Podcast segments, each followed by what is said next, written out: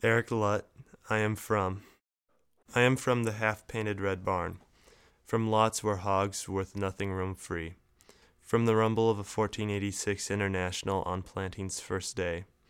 I am from Stuttgart and Kiel in Germany, from the Mayflower and Plymouth Rock, from Oldeboat, Omaha, LaPorte, and Wayne. Trisha Hanson, where I'm from.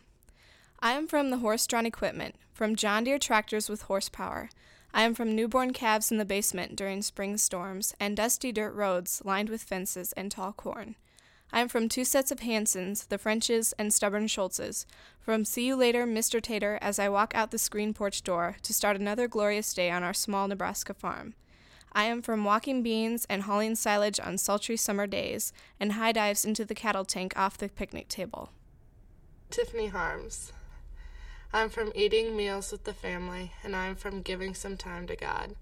I'm from Can't You Ever Stay Home, and I'm from Well, We're Not Everyone Else's Parents. I'm Phip Ross. I grew up in Kearney, which is, I guess, a city in Nebraska terms of 20,000, but we had a family farm that my uncle ran.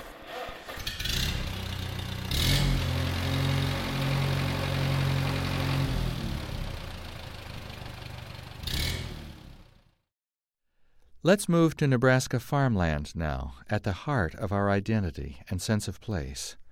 This part of our heritage began when the railroads arrived after the Civil War. Soon European settlers came. Farmers plowed and planted the rich soils of the prairies to the east. Ranchers brought cattle in to graze on the drier land to the west. Today, about 45 million acres of the state are still farmed and ranched. That's a piece of land the size of North Dakota.